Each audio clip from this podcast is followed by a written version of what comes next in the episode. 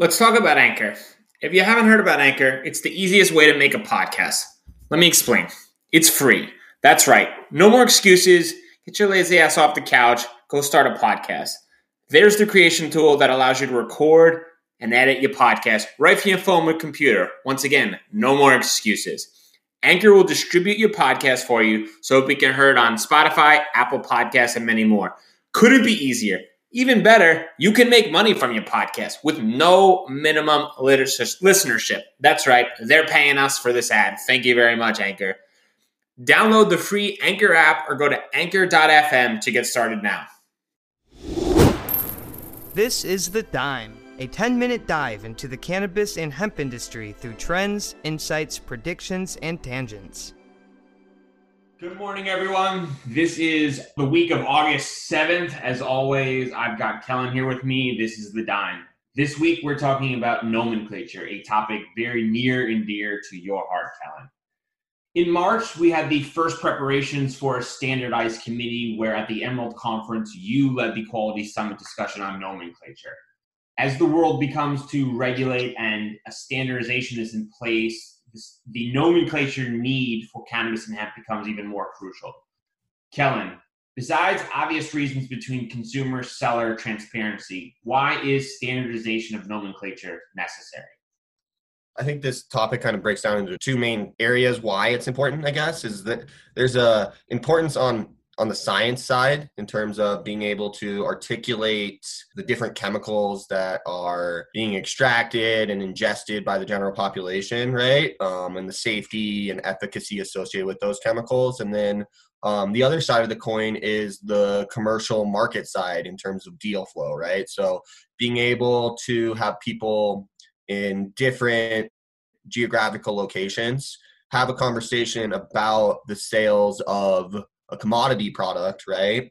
And being able to refer to the products with one word that can be translated across geographic regions, right? So I think that those two areas are really why nomenclature is so important to the industry right now because it's brand new.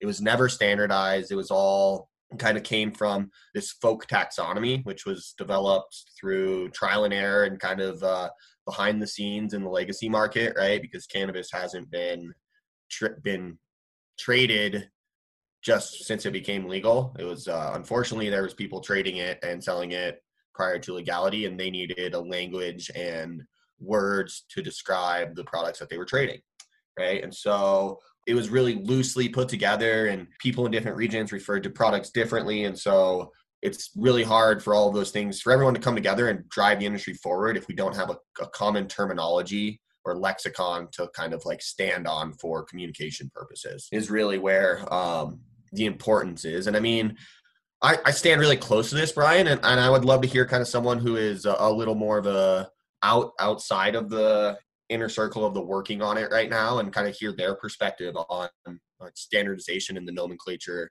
aspect within both hemp and cannabis. I mean, what's your opinion on this all, Bryan?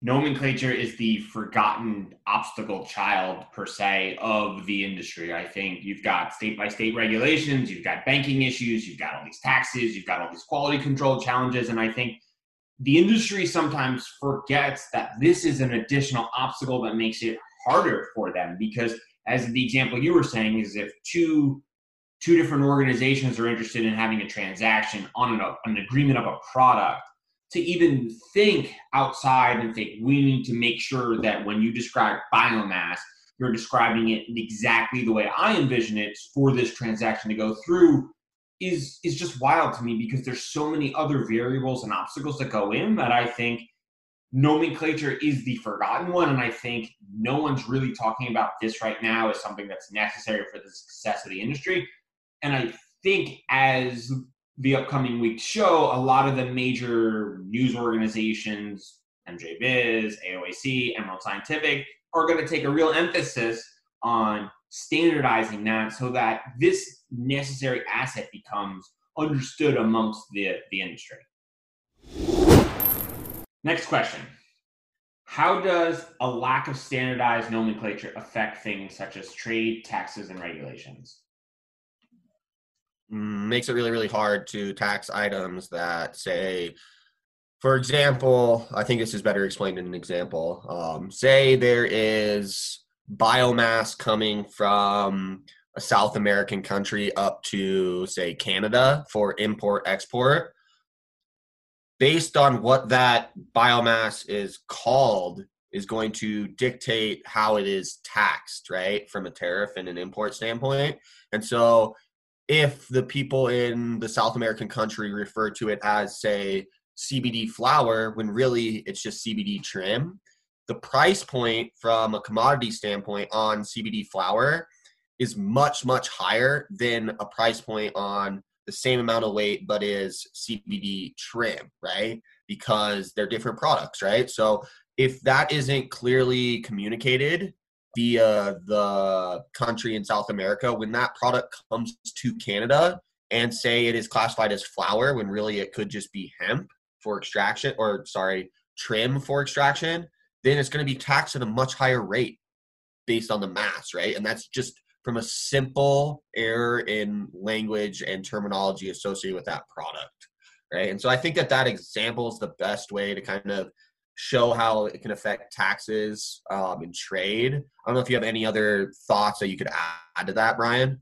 I think it's spot on. I mean, the other obstacle that you didn't announce is that it could be confiscated. It could be incorrectly assumed it's a product that's different than what they believe, and just based on a mistaken nomenclature, people could get essentially arrested and be like, "This is flower," and he's like, "But it's not right." And now there's this whole communication of let's look at the product. At the end of the day, there's going to be delays, there's issues, and it's just unnecessary obstacles that are going to be placed on something where the intention is clean, the legality is clear, but the problem is the language is not. And when the language and the nomenclature is not standardized, there's going to be obstacles, such as the example you gave, that are just going to be headaches for all the parties involved.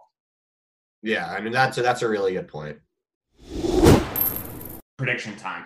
What do you think will determine exactly the next steps for nomenclature standardization? Do you think it's going to be a release of saying a bunch of organizations saying this means X, or do you think it's going to be one of those where it's going to take a federal legislation to determine nomenclature standards?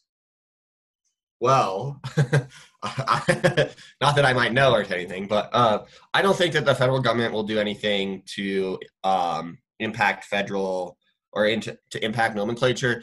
The way the federal government typically kind of plays with these kind of situations is they let organizations that have a very credible and reputable brand uh, kind of make the call, and then they just listen to that brand, like an AOAC in terms of like potency testing for cannabis and hemp, right? Like they put out a standard method. The federal government was like, "Cool, you guys like that? We trust you."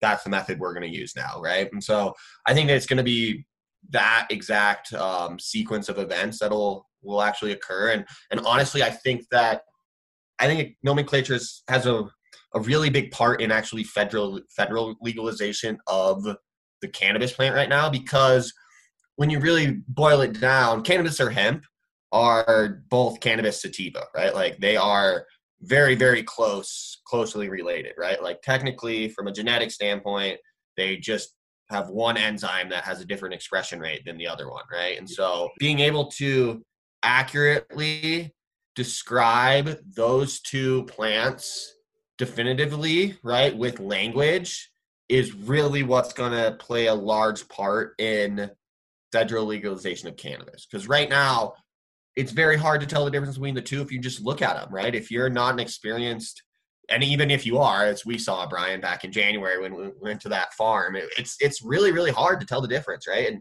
there's some technology out there like a, the Purpl Scientific that does a great job at disseminating between the two different cannabinoids, whether it's high in CBD or high in THC, right? But at the end of the day, that's kind of all we got to stand on, and I think the federal government needs needs more as far as the language that kind of draws the line in the sand between hemp and cannabis before they're going to be comfortable pushing federal regulation, right? I mean, do you kind of see it going the same way? I mean, what, what are your thoughts on all this, Bryan? Very similar. Um, as an industry that has tons of influence with politics, which I'm sure most do, but this one is new to me to see exactly how that works. I wonder when the standardization does occur by the groups we mentioned, and then they hand it off to their lobbyists, who then hand it off to their political leaders, when they make these decisions, they're not creating the plays. They're just saying, we're going to use this information to dictate legislation. And then from there, it's very straightforward. And I wonder if that's exactly what's what some of the areas are, are waiting on is to understand the differences in them. Because as you said, the plants are very, very similar and in some instances same but different, right? I think that's a easy way to describe it because like it's it's essentially the same plan in most of the capacities. Is that fair to say, Kellan?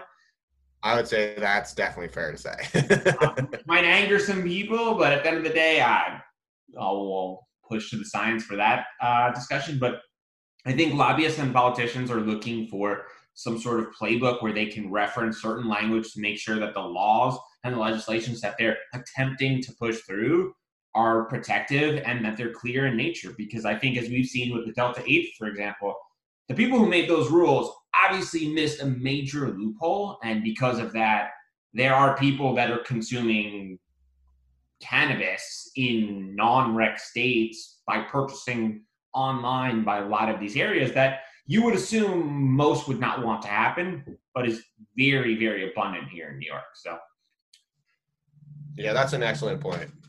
And that just kind of opens up that whole other can of worms when you're getting into the science and all of that is very, very separate from like deal flow. So, like, that's why it's just it's a massive subject to try to tackle nomenclature in general. Just couldn't even imagine, and and I really think it's one of those that gets forgotten. I think, especially for me, when I write out the list of obstacles, at least mentally, when others ask me what's the biggest hurdle in the space, I, I don't even list nomenclature. It's literally the forgotten obstacle that I don't include that I feel like I should because it's another issue. It is another massive step towards, let's say, a standardized industry with understandings of best practices and regulations that others can operate in. And I guess we'll we'll see. So we're all looking forward to, to seeing what you produce, Kellan. Wink, wink, and um, excited to to dive into that further. Thanks everyone for listening. Thanks for listening to today's show. To check out more great cannabis podcasts, go to podconnects.com. Here's a preview of one of our other shows.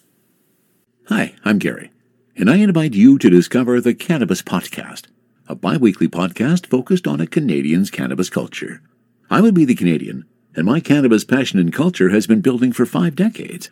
I share that passion for this wonderful plant in every episode through conversations with cannabis advocates and enthusiasts, stories about the ever changing legal environment, and some hands on testing of product in a segment I call Cultivar Corner. The Cannabis Podcast, a Canadian's cannabis culture, one toke at a time.